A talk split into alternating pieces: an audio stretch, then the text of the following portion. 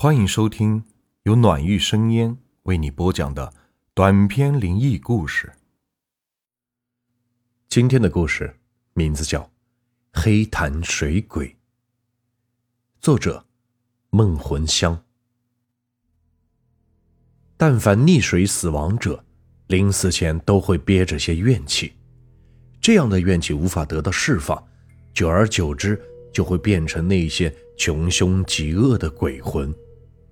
加上在阴冷的水下世界，鬼魂们得不到鬼差的引路，根本就到达不了鬼门关。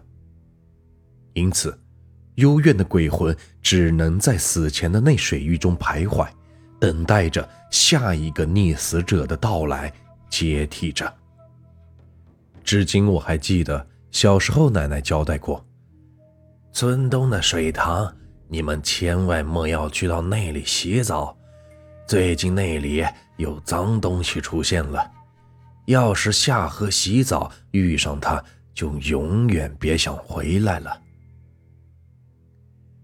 在以前的水中冤魂未出现的时候，每年的夏天，村东的清水塘边就是人们乘凉的最佳地方。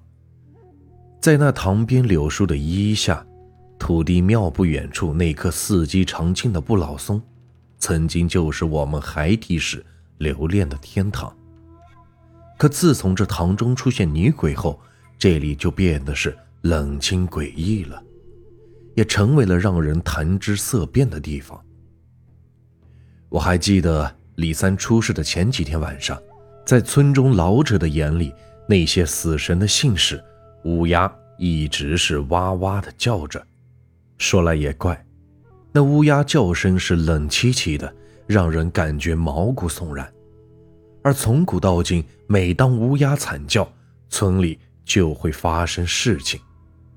像今晚有这样大的动静，村里肯定又要有横来灾祸了。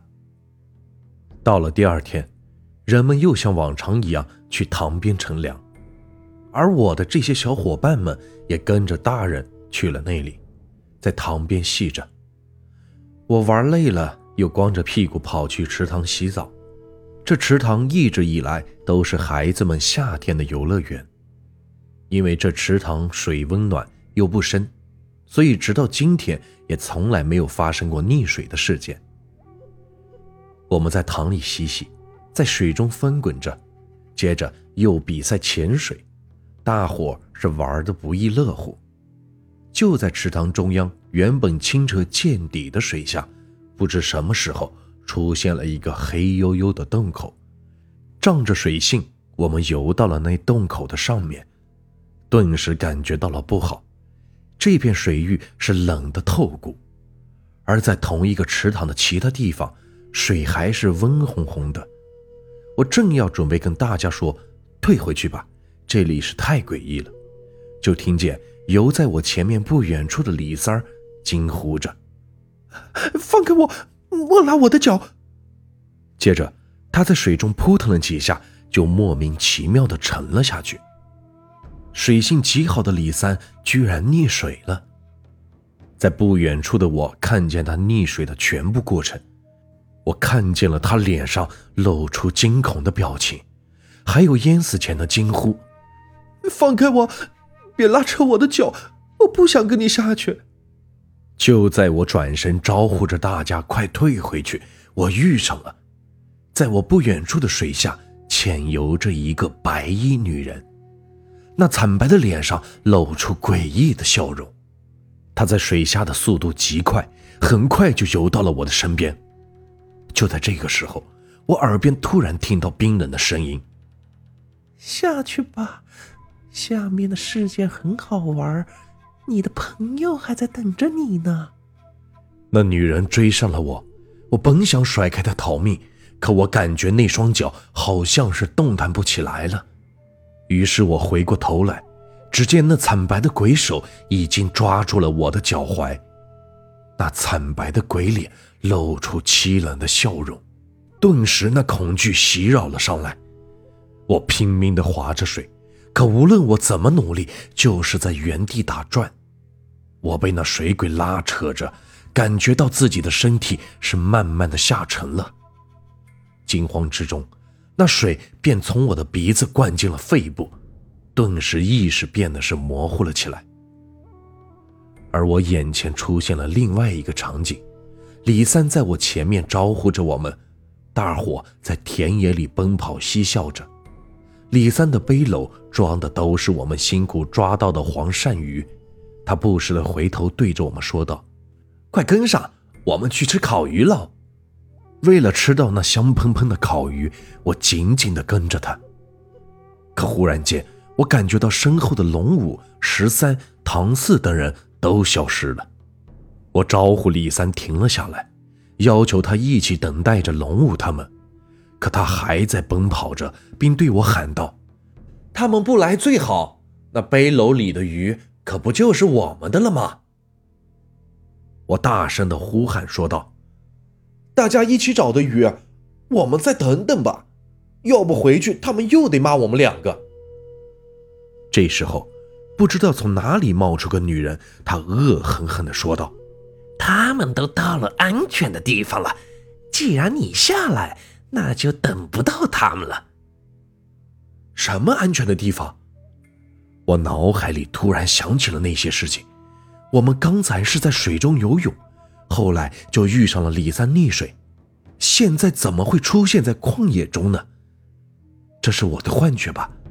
那我现在应该还是在水中。想到这里，我冲着那女的吼道：“你就是拉扯着我们下水的女人吧？我要上去了。”原本还很和气的李三跟着咆哮道：“你都下来了，就留下来陪我吧。”说完，他伸出手，一下子把我抱起。我意识到糟糕了，尽力挣扎着，可就是摆脱不了。他俩正拉扯着我走进田野的更深处。我忽然感到自己迷茫，难道自己就这样要死了？可能是我命不该绝。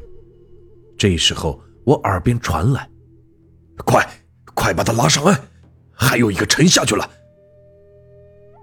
不知道过了多久，我忽然感觉到鼻子一阵辛辣，便勉强睁开眼看着。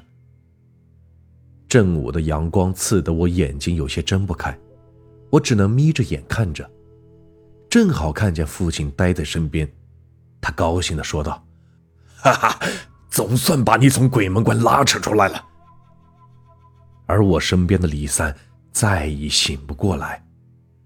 此时他正躺在我旁边不远处的草地上，他怒目着眼睁着，脸上惊露出了惊恐的表情。他那肚子喝多了水，圆滚的像个大皮球，那脸被水浸的是发白。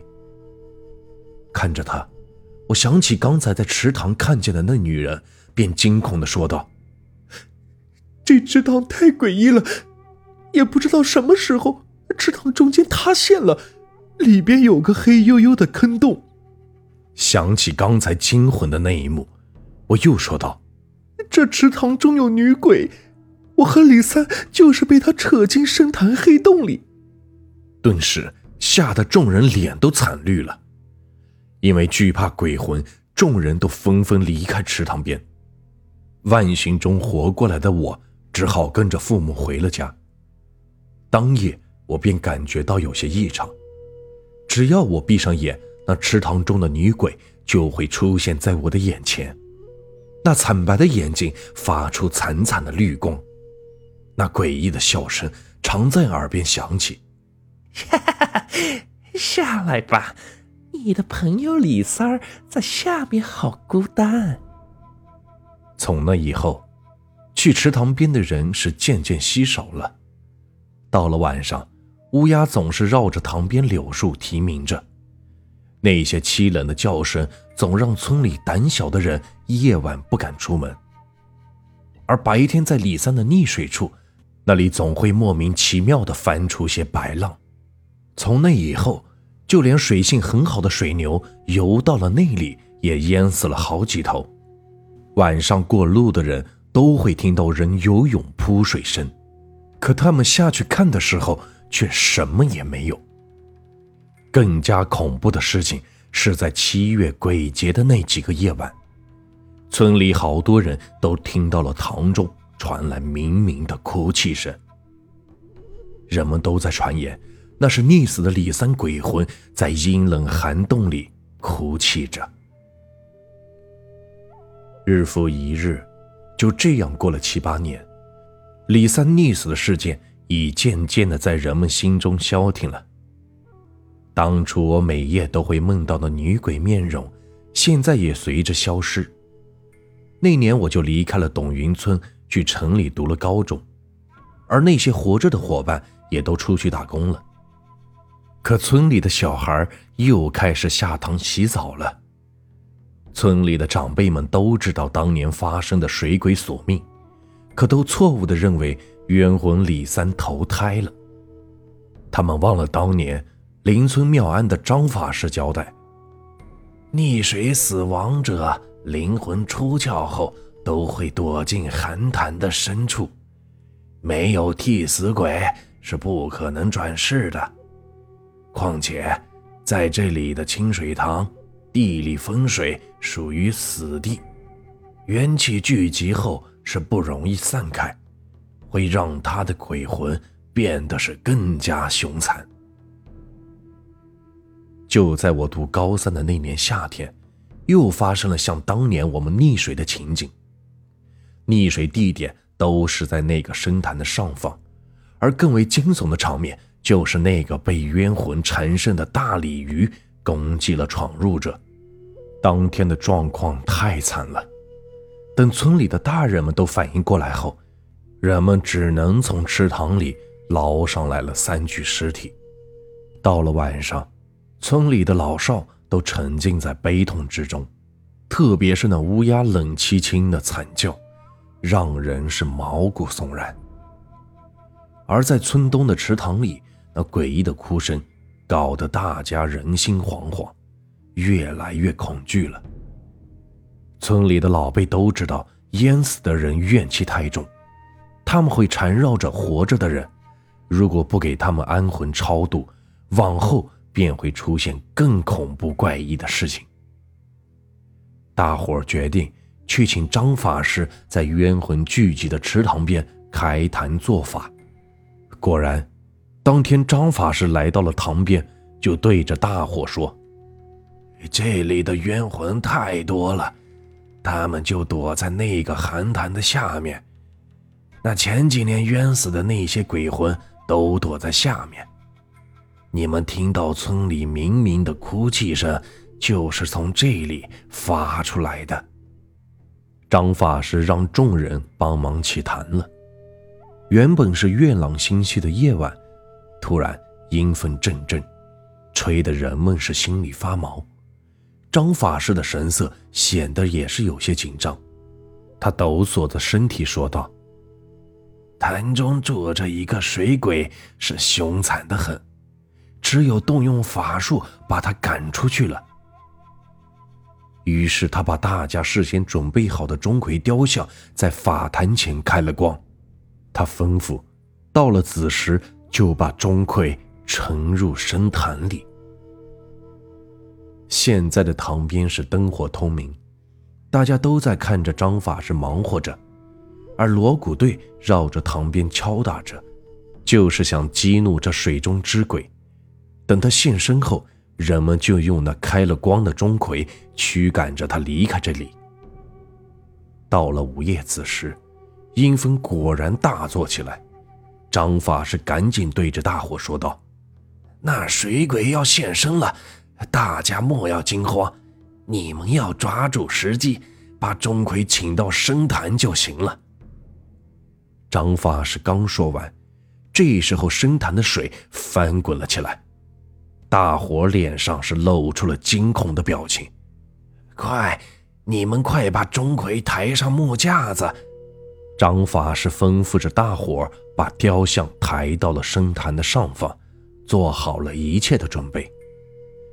大家刚到目的地，那水鬼便现身了。只见水中露出一个黑色的人影，那影子是漂浮不定，能清晰的看见那面貌是狰狞恐怖。那水中的女鬼发出嘤嘤的叫声。大伙被那水中的鬼影吓着，都忘记该做的事情了。张发师呼喊着：“快用钟馗砸他，要不他潜回去就麻烦了。”大家刚回过神来，急忙用力的把那雕像推进深潭里，而那个雕像正好砸在了那鬼影的身上。只听见那一声凄惨的叫声。那鬼影飞灰烟灭了，而翻滚的白浪也慢慢的恢复了平静。夜空的乌云被月光冲淡了，一轮皎洁的明月又挂在了天边。张法师对着大伙说道：“那水鬼被开了光的钟馗砸的是魂飞魄散，那几个淹死的小孩等时机成熟。”我会想办法超度他们投胎的。董云村池塘诡异的水鬼故事结束了。现在我已远离了儿时的故乡，当年那些伙伴也都各自成家立业了。可听到母亲在电话里提到，那池塘偶尔会在风雨交替的夜晚传出诡异的哭泣声，这难道是惨死的冤魂没有得到真正的解脱？还在寻觅着新的替死鬼。也许，在夜深人静的时候，那些淹死的水鬼还会窜到村里，冤鬼窥视着村里熟睡的小孩，想方设法去诱导着他们去池塘里游泳。这个故事啊，就结束了。如果你们喜欢我的故事，别忘了订阅、收藏和关注我。接下来会有更多有趣的故事，感谢你们的收听。